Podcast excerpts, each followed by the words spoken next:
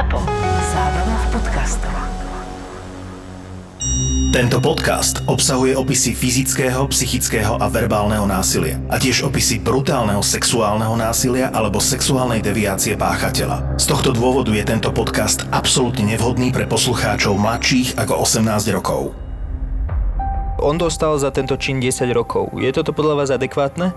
Pretože teraz prednedávnom bola vražda, kamarátka zabila kamaráta a tiež dostala menší trest, keďže ako maloletá dostáva polovicu. Pardon, nezletila. Nezletila. Súhlasíte teda s týmto trestom, že dostal 10 rokov za takéto hrozné činy, za tri vraždy? V tom čase, myslím, ani viac nemohol dostať. Pán doktor má skúsenosti aj z väzenskej praxe, ja som len kriminalista, čiže neviem to vyhodnotiť. No ako verejnosť od neodborná by povedala, to je málo, mali by ho e, rezať zaživa po kusoch. V tomto veku ešte nemôžeme povedať, že ten človek je ne- neprevychovateľný.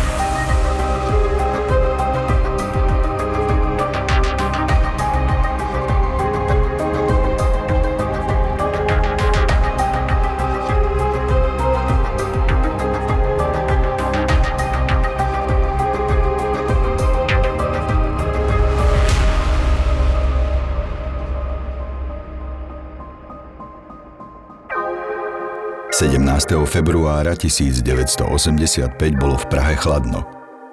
Hoci ten deň nesnežilo, snehová pokrývka mala niekde 5 a niekde 6 cm. Celý deň bolo pod nulou. Na obed okolo mínus 2 stupňov, na večer prituhlo, na Ruzini hlásili dokonca mínus 11. Tu, nedaleko Novodvorskej ulice, až tak chladno nebolo, ale aj mínus 8 stačilo na to, aby 16-ročný Jiří cítil, že už mu začína byť poriadne zima. Ani vzrušenie, ktoré zacítil, keď stál na zastávke, už nedokázal prehlúšiť triašku, ktorá sa začala ozývať. Bolo niečo po 9. večer a Jiří už postával na príjazde električiek pár hodín. Nebolo to prvý raz. Bavilo ho sledovať ľudí, ako vystupujú a náhlia sa o tomto čase domov. Niekedy si vyliadol mladé pekné dievča a začal ho sledovať. Skôr prenasledovať. Čím bol bližšie, tým viac ho to vzrušovalo. Stávalo sa mu to už od malička. Mal iba 9, keď začal obchytkávať dievčatá svoje rovesníčky v autobusoch a v električkách. V 11 ho pristihli, ako chodí špehovať mladé ženy v prezliekárniach na kúpaliskách. Jirka bol však z dobrej a slušnej rodiny, tak sa to nejako prepieklo. Vedelo sa, že jeho matka je prísna a potrestá ho viac ako ktokoľvek iný. Už sa chcel pobrať domov, keď konečne zbadal vystúpiť z električky tú, ktorá ho zaujala. Začal ju sledovať. Mladá žena, 20-ročná reštaurátorka si ho všimla. Pridala do kroku. Zrýchlil aj Jirka. Spočiatku v žene v celku pekný mládenec nevzbudzoval strach, ale keď sa začal približovať stále viac, rozbehla sa. Neskoro. Pár skokmi ju dobehol, zvalili ju na cestičku v zalesnenej rokli. I hneď ju začal škrtiť. Mladá žena aj cez kabáda šaty pocítila, že je mládenec vzrušený. Neprestával ju však škrtiť. Premkol ju pocit, ako by na ňu išiel spánok. Prepadávala sa čoraz hlbšie. V posledných porivoch vedomia si spomenula na svojich rodičov, aké to bude, keď im prídu povedať, že ona tu už nie je. Strach a spomienka na rodičov ju prebrali. Začala konať. Snažila sa naznačiť, že so súložou súhlasí, ukázala mu, aby jej uvoľnil krk. Keď to urobil, čo najmilšie mu povedala, že sa jej páči a preto si chce milovanie s ním aj užiť. Ale nie v trní medzi haluzím, kam ju zatiaľ. Nech odídu kúsok ďalej, k domom, pred ktorými rastie tráva meká ako koberec. Tam sa mu rada oddá. Jirka ju prestal škrtiť. Dokonca jej pomohol vstať.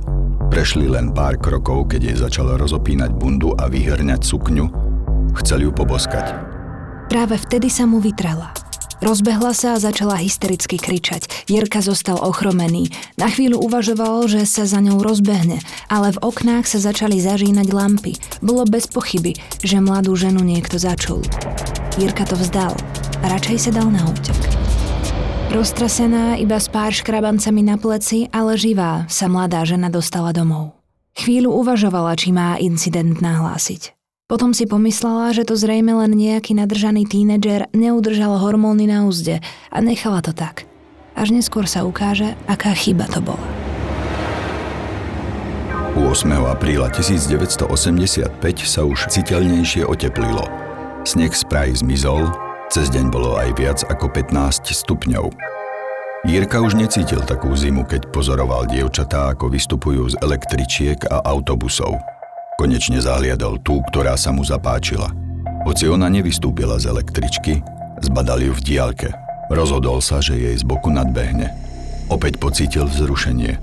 Bol veľkonočný pondelok a Jirka stál takmer na rovnakom mieste ako vo februári, nedaleko ulice Novodvorská. Chvíľu predtým v centre Prahy na hlavnej stanici vystúpil o 19.23 z vlaku mladý muž. Ivan sa vrátil zo služobnej cesty.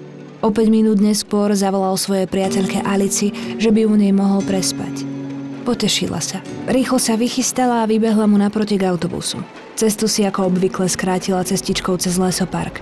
Nebola ani v polovičke, keď k nej zo zadu z krovia priskočil stále ešte len 16-ročný Jiří. Schytil ju za krk, nasadil páku a začal ju škrtiť. Trochu ju pridusil a Alica sa prestala brániť. Vtedy ju Jirka začal vliecť do krovia. Tam ju zvalil na chrbát na zem, obehol ju z hora a začal sa rozopínať, aby ju mohol znásilniť. Dievčina rýchlo pochopila, že toto nie je zábava tínedžera a aby sa vyhla násiliu, sama si začala rozopínať džínsy a bundu. Chcela svojou ústretovosťou mládenca zmiasť, získať čas – jej priateľ už mohol byť niekde na blízku. Jirka však mal v živej pamäti, ako sa to skončilo naposledy, keď naletel pred dvomi mesiacmi 20-ročnej reštaurátorke. Začal preto rýchlo okolo seba zhrňať zem a lístie. Jednou rukou chytil stále ochromenú Alicu za ústa, aby jej ich otvoril. Druhou je začal do nich pchať zmes lesnej zeminy a lístia zmiešaného s drobnými kamienkami. Zrejme vtedy do seba vdýchla špinu, ktorú do nej vtlačil a začala chrčať. Stále však dýchala a tak rozvášnený Jiří narýchlo ušúľal z listov malej šúľky a tie napchal bezvládnej Alici do nosných dierok, aby jej znemožnil dýchať nosom. Alica už umierala na udusenie, keď s ňou začal súložiť. Kým skončil, bola mŕtva. Tým si však nebol mladík istý a preto jej pre istotu do úst ešte napchal jej vlastné nohavičky, ktoré jej predtým strhol. Potom nahú mŕtvolu otočil na brucho a začal ju zahrabávať lístím. Po chvíli pochopil, že plitky nános lístia nič nezakrie a tak sa len zohol ku krásnej, ale mŕtvej dievčine a stiahol jej prstene, strhol retiasku, zobral kabelku a všetko, čo malo pre neho cenu. Znásilnenie a vraždu završil lúpežou. Alicinu striebornú retiasku si zavesil na krk. Odvtedy ju už nezvesil dole. Keď zobral veci, vyšiel z lesíka von, nasadol na meskú dopravu a vlakom sa odviezol z Prahy do Stochova, kde študoval na učilišti. Vždy cez týždeň sa zdržiaval tam, do Prahy sa vracal len na víkendy. Že je Alica nezvestná, nahlásil jej priateľ Ivan hneď potom, keď ju nenašiel doma a prešiel okolie, či sa náhodou neminuli, pretože vedel, že mu išla naproti. Alicinu mŕtvolu našli o niekoľko hodín. To sexuálne násilie je úplne evidentné a prvoplánové a on je taký, dalo by sa povedať z hľadiska psychopatológie jednoduchšia osobnosť, než boli tí predchádzajúci. Každú obeď, ktorú sa rozhodol už znásilniť, tak potom aj usmrtil. Pretože on neusmrtil iba tie, pri ktorých zistil, že sú v úvodzovkách staré, alebo že uh, jedna, myslím, menštruovala akurát. Tak vtedy sa rozhodol, že nebude zabíjať. Tie neznásilnil. A tie ani nezabil. Všetky ale, ktoré znásilnil, no, tie aj zabil. Je, tak to je potom úplne jednoznačné. Násilie je súčasťou jeho psychosexuality. A to násilie je ukončené usmrtením partnerky. Radšej to nazvem partnerka než obeď, pretože pre neho to bola sexuálna partnerka. On mal ale aj normálne partnerky, normálne družky, ktoré s ním chodili, to bol normálny partnerský vzťah. Prečo v tých prípadoch nezabíjal? No, na túto otázku je ťažká odpoveď. Preto asi aj z profilovačského hľadiska bolo ťažké prísť na to, že kto by niečo také mohol robiť. Asi sa nerátalo s tým, že 16-ročný chlapec. Ale áno. Áno. Tam sa to dá odhaliť. No na tú otázku, že prečo tie svoje milenky alebo priateľky im neubližoval, to je to, čo sme hovorili, že teda pánko doma s manželkou nerobí to, čo robí s frajerkami mimo domácnosti A toto je ten zvrátený modus toho vraha, že teda doma ubližovať nebude, vonku bude ubližovať. To je ten rozdiel. A teda pán doktor a ja sme mali dočinenia s tými vrahmi, ktorí boli puberťáci alebo deti, tak vždy, keď je nejaká vražda spáchaná s obzvlášť veľkou mierou brutality a nenajdu sa tam stopy, ja neviem pomaly ako pojetým, také veľké obuvy, tak sa tam uvažuje, že by to mohlo byť aj dieťa alebo mladý človek, pretože vlastne ten mladý človek alebo dieťa nie je tak zrelý a nemá tú skúsenosť, aby vedel, koľko násilia treba použiť, aby dosiahol svoj cieľ a ešte navyše má rešpekt pred tou obeťou. To znamená, že dva trikrát toľko násilia vynaloží na to, aby ju ulovil a zabil, ako by to robil človek s istou životnou skúsenosťou. To, že on obete zabíjal, bol to nejaký pokus iba odstránenie nepohodlného svetka, alebo to bola súčasť vlastne o sexuálnej agresie? Mohlo to byť aj aj. Ťažko nám hovoriť o prípade, ktorý je toľko rokov starý. Keby pán doktor mal tohto pacienta dnes, tak to veľmi rýchlo vie odhaliť. A v podstate tam bývajú dva také typy váhov z kriminalistického hľadiska, tzv. znásilňová, čiže znásilním kvôli tomu, kvôli tomu pôžitku zo znásilnenia a pritom zabijem, alebo potom krycí vrahovia, že zabijem z jediného svetka svojho zločinu. A tu nevieme povedať, museli by sme vidieť, čo ten páchateľ vypovedal v tých spisoch. Jeho keď chytili, tak on povedal pre médiá taký známy celkom výrok a že lutujem iba to, že ma chytili. Dá sa teda povedať, že u neho absentovali vyššie city? No, boli len vo veľmi reliktnej dimenzii vyvinuté, pokiaľ boli vôbec. A dá sa ústraku hovoriť o jednoduchom páchateľovi, pretože jemu bolo namerané IQ 125 dokonca. On bol celkom inteligentný muž. Ešte tá osobnostná, teda. osobnostná nezrelosť tam určite zohrávala rolu 16 rokov. 4. mája 1985 zasiahla Prahu vlna náhleho ochladenia. Nad ránom dokonca namerali teplotu pod nulou. Cez deň sa trochu oteplilo, ale len na slabých 13 stupňov. Všade sa chystala výzdoba, rozhlas aj televízia prinášali správy o blížiacej sa Spartakiáde, najväčšom skupinovom cvičení na svete. Celé Československo bolo na toto prvenstvo patrične pyšné a komunistické vedenie štátu chcelo Spartakiádu prezentovať ako ďalšie víťazstvo pracujúcich pod vedením strany.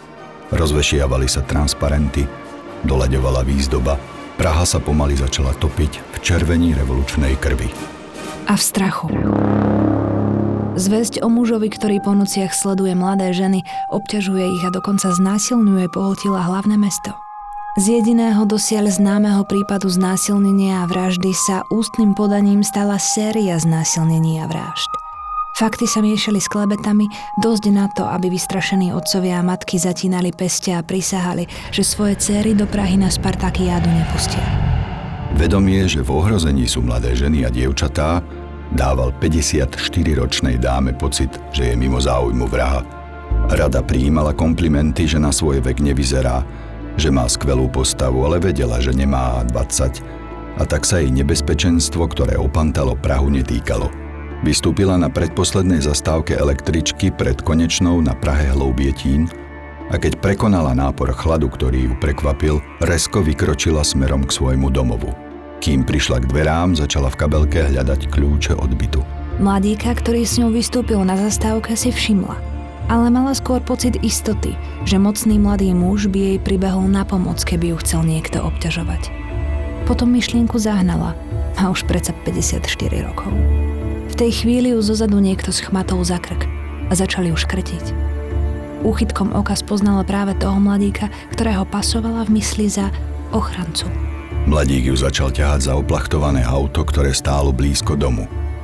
Tam ju zložil na zem a okolo hrdla jej omotal pevnú čalúnickú niť, ktorú si priniesol so sebou. Ochromenú ženu Jiří ťahal po zemi k zadnej časti auta.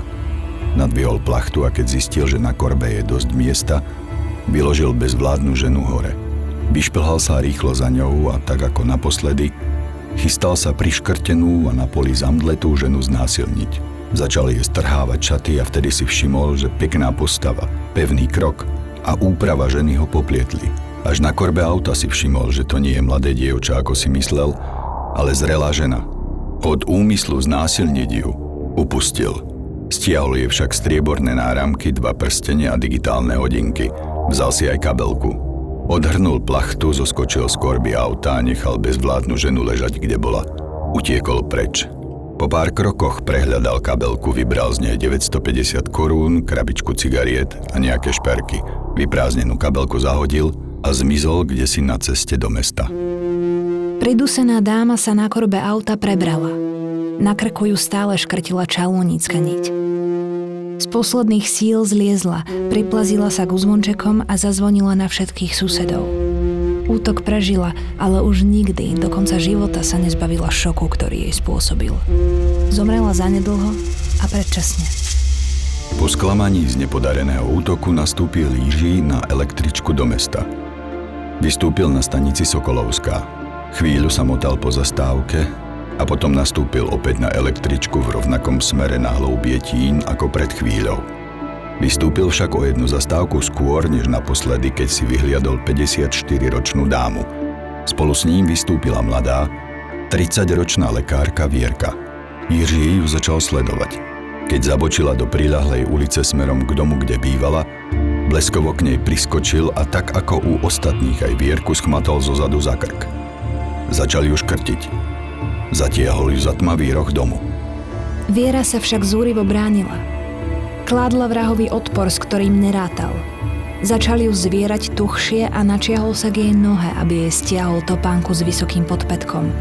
Ňou potom začal lekárku udierať po hlave, až upadla do bezvedomia. Nezostal s ňou však v tmavom kúte. Naopak, zatiahol ju späť, takmer ku vchodu. Položil ju na zem, na kvetinovú skalku. Tam z nej strhal šaty, až bola úplne náha. Bola polomretvá a v bezvedomí, keď s ňou začal súložiť. Keď skončil, začala sa Vierka preberať z bezvedomia. Vrah jej preto kľakol na krk, aby nekričala a aby ju priškrtil. Odtrhol z jej vlastnej podprsenky ramienko a omotal jej ho okolo krku. Stiahol ho dvomi pevnými uzlami. Presne tak, ako to urobil pred chvíľou s čalúnickou niťou. Tie dva pevné úzly boli pre Vierku smrteľné. Zakrátko sa zadusila. Ráno sa pred obytným domom strhol výrvar. Policajné autá, pásky, množstvo policajtov naokolo prebudili zo spánku muža na treťom poschodí. Prišiel k oknu, ale keď sa ho manželka spýtala, čo sa vonku deje, nevedel jej povedať nič bližšie. Výhľad mu zacláňalo množstvo vyšetrovateľov aj zvedavých susedov. Povedal preto manželke, že zíde dole a zistí, čo sa deje. Potom jej príde povedať. Keď otvoril vchodové dvere, Dav stíchol a v rešpekte pred mužom sa rozostúpil. Na kvetinovej skalke, nahá, bez šiat, ubitá vlastnou topánkou a s ramienkom vlastnej podprsenky okolo krku ležala na zemi jeho dcéra. Len pár krokov od vchodu, do ktorého už nestihla vstúpiť. O pár rokov neskôr videl Vierkin otec vystupovať vraha svojej céry v televíznej talk show. Bol tam ako atraktívny host moderátora s prívlastkom Spartakiádny vrah. Vierkin otec takúto senzáciu a glorifikáciu vraha svojej céry neuniesol. Zomrel pred obrazovkou televízora na zástavu srdca. Meno Spartakiádny vrah sa ujalo v 1985 rýchlo a roznieslo sa po celej Prahe ako mor, ktorý ju dusil strachom. Nič horšie si nevedeli organizátori najväčšieho sviatku telovýchovy v Československu predstaviť. Spojenie slov Spartakiáda a vrah bolo nepriateľné. Ženy a dievčatá prepadali oprávnenému strachu, ale čo bolo horšie, odmietali sa zúčastniť na Spartakiáde. Celé podujatie bolo ohrozené. Ani vyhrážky nedokázali prinútiť dievčatá a ženy, aby sa zúčastnili hromadných cvičení. Na autobusových a električkových zástavkách sa hromadili incidenty. Najčastejšie, keď mladý muž oslovil slečnu, ktorá sa mu zapáčila a chcel ju niekam pozvať. Veľmi často sa takýto prejav dvorenia skončil úderom kabelky do hlavy a hysterickým krikom, že na nástupišti je Spartakiádny vrah.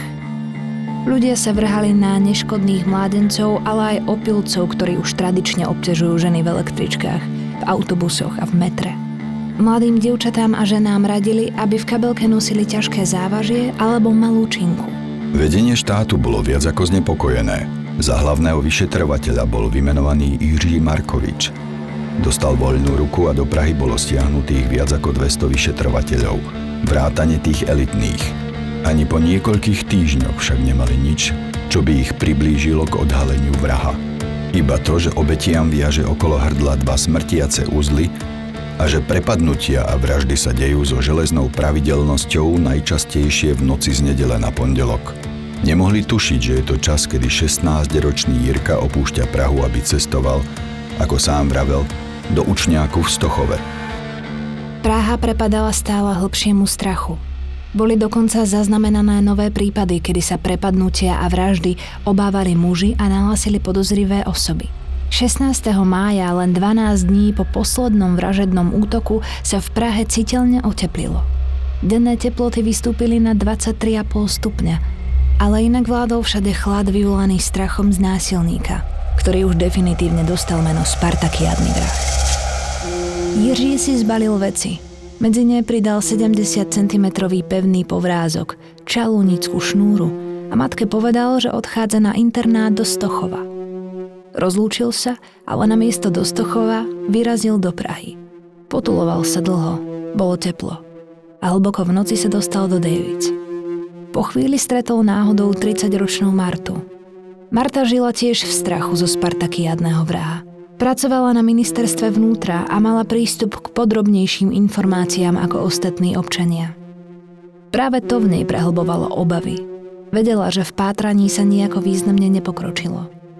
Svojim kolegyniam sa zverila, že hoci sa jej smejú, ona má vážne strach. Štíhly mladík však nebol v jej predstavách stelesnením ohrozenia. Napriek tomu zrýchlila, keď ju začal sledovať. Potom sa rozbehla a o chvíľu už bežala z plných síl. Vrah ju však dostihol. Zvalili ju na zem. Zovrel je zozadu hrdlo, takže nedokázala volať o pomoc. Navyše po behu a pri škrtení sa okamžite dostavili mdloby – Vrah ju ťahal ako vrece po zemi smerom k prilahlému činžiaku. Skúsil dvere a keď povolili, vtiahol Martu dovnútra. Tam ju po schodoch privliekol do suterénu. Bola stále ochromená a nevedela sa brániť, keď jej okolo krku omotal a na dva uzly zaviazal čalúnickú niť. Nebránila jej však v dýchaní tak, ako si Jirka želal a Marta sa začala preberať. Mladík jej rýchlo strhol pod prsenku tak ako naposledy odtrhol ramienko a to jej opäť na dva uzly uviazal okolo krku. Ani toho však nepresvedčilo, že svoju obeď už má dostatočne znehybnenú. Preto stiahol z Martinho svetra opasok a tým jej omotal krk do tretice. Vražda tým bola definitívne dokonaná. Zlomil jej jazilku. Strhol z dusiacej sa mladej ženy šaty a kým umierala, znásilňoval ju. Šéf vyšetrovateľov Jiří Markovič bol skúsený policajný Bart a neveril na detektívne zázraky, ale na systematickú policajnú prácu postavenú na detailoch. Všimol si isté súvislosti. Sledovanie, uzly, čas prepadnutí a nariadil preskúmať všetky nahlásené prípady obťažovania mladých žien. A tentokrát už aj drobných krádeží. Všimol si, že všetky obete boli okradnuté a správne predpokladal, že útoky môžu byť kombináciou sexuálneho násilia a lúpežného motívu. Spolu s tým dal zverejniť policajnú výzvu v médiách, aby sa prihlásili svetkovia aj zdanlivo bezvýznamných incidentov, ktoré považovali za nepodstatné a preto ich doteraz nenahlásili. Tak sa prihlásil vyšetrovateľom mladý muž, ktorému sa jeho 20-ročná priateľka zdôverila, že v lesoparku pri Novodvorskej sa ju pokúsil po prepadnutí znásilniť mladý muž. Bola to prvá z obetí, ktorá však ešte prežila a milne predpokladala, že išlo len o nezvládnuté hormóny tínejdžera. Vďaka nej sa vyšetrovateľom podarilo vytvoriť identikit a veľmi dobrú podobu páchateľa – Preverovanie ďalších pôvodne neohlásených incidentov prinieslo svedectvo ďalšieho dievčaťa, ktoré opísalo mladíka, ktorý sa k nej pridal, konverzoval a otvorene jej povedal, že sa volá Jirka a chodí do učilišťa v Stochove. Popis aj podoba sa zhodovali. Masívna akcia vyšetrovateľov tak trvala len 5 dní. Šiestý deň po poslednej vražde polícia zatkla v Stochove 16-ročného mladíka, ktorý sa plným menom volal Jiří Straka. Ten deň bolo v Prahe 19 stupňov. Padal drobný dážď.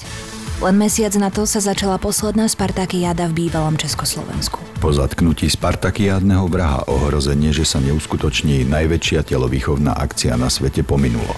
Masové cvičenia si v ten rok prišli pozrieť na strahov viac ako 2 milióny divákov. Hitom sa stalo vystúpenie starších žiačok na pesničku Michala Davida Poupata. Na Strahovskom štadióne sa vystriedalo takmer 200 tisíc cvičiacich, vrátane ohrozených mladých žien a dievčat. Prišli všetky. Strach zo Spartakiádneho vraha bol preč. V záverečný deň Spartakiády 30. júna 1985 svietilo v Prahe slnko a teplomer ukazoval príjemných 25 stupňov. Pri výsluchu sa ku všetkým vraždám priznal. Priznal sa aj k ostatným zločinom. Od 17. februára do 16. mája 1985 Jiří Straka napadol celkovo 11 žien a dievčat. Tri z nich jeho útok neprežili. Pri dvoch ženách sa o vraždu pokúsil. Okrem týchto útokov bol súdený a odsúdený za 5 znásilnení, 3 lúpeže a 6 krádeží. Jiří Straka mal v čase spáchania skutkov len 16 rokov a preto bol ako neplnoletý odsúdený v hornej hranici na 10 rokov väzenia. V prípade, že by svoje skutky spáchal ako 18-ročný, bol by bez pochyby odsúdený na trest smrti. Čo sa týka rodinnej anamnézy, bol vychovávaný prevažne matkou, používala veľmi ťažké fyzické tresty, bola veľmi prísna. Myslím si, že aj to znova zohralo rolu. Agresívna výchova poznamená dieťa vždy.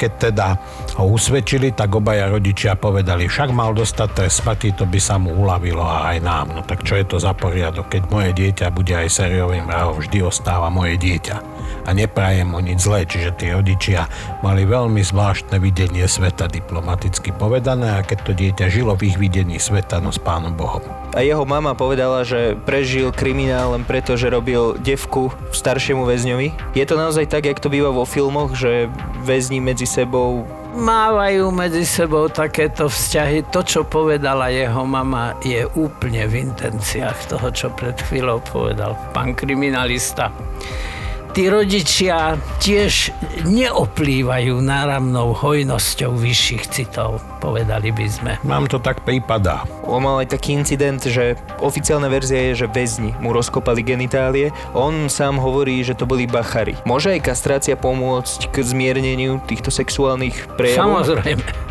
I keď sa hovorí, a je to pravda, že rozhodujúcu úlohu hrá to, čo je zo sexu v hlave, a nie to, čo je v gatiach, ale predsa len tá hormonálna saturácia sexuálneho pudu je dosť dôležitá. Dá sa ale teda tvrdiť, že kastrácia je účinná liečba sexuálnych deviácií? Môže pomôcť, on musí o to požiadať. Nemôže sa urobiť kastrácia proti vôli, zníži sa mu tým trest.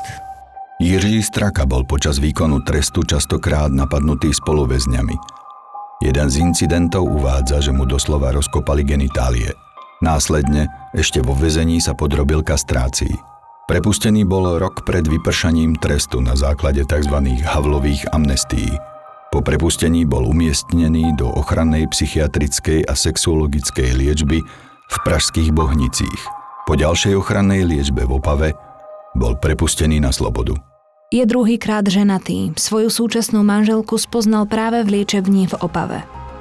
Vychovávajú spolu dieťa z jej prvého manželstva. Zmenil si meno a presťahoval sa aj s rodinou mimo Prahu.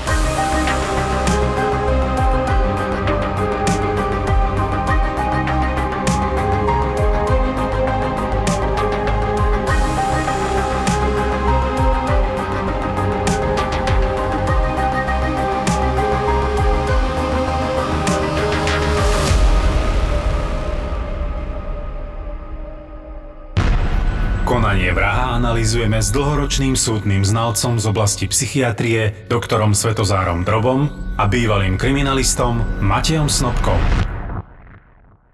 Minule sa ma niekto pýtal, o čom je tento podcast, tak mu hovorím, že je o hokeji. Ty si išiel s nami, keď sme išli tým trajektom e, do... Keď ste sa stratili. Do Tučepy. A on, že jak o hokeji? Ja hovorím o slovenskom hokeji. Sme tam boli asi dve minúty a on už mi hovorí, len to zabijem. že čo? Však sú pohode všetci, nie? Vás hostia a on z ničoho nič úplne ten pohľad a len to zabijem. A keby som chcel byť úplne že konkrétny, tak poviem, že o zákulisí slovenského hokeja. Ráno som sa zobudil, to bol až potom taký strich a pozeral, že prečo je sušiak rozbitý na maderu, v chodbe zdolamaný. Bože, to som sa čo podkol, alebo čo? Potom som tak našiel, že hej, vlastne som si na ňo lahol. Keď som chcel odložiť kľúče, tak som si na ňo lahol, zlomil som ho. Suspík je nový podcast z produkcie ZAPO. Zábava v podcastoch. Nedoberali si ťa chalani v šatni? Nie, tak tréner potom prerušil, že keď bola presilovka, že ako urobili chybu, že kde som ja dal gól a išiel som akože dať gól taký backendom, tak dobre, teraz sa zastavíme. A... Suspík ti prináša mobilná aplikácia Typo z Extraliga. ZAPO. Zábrná v podcastovách.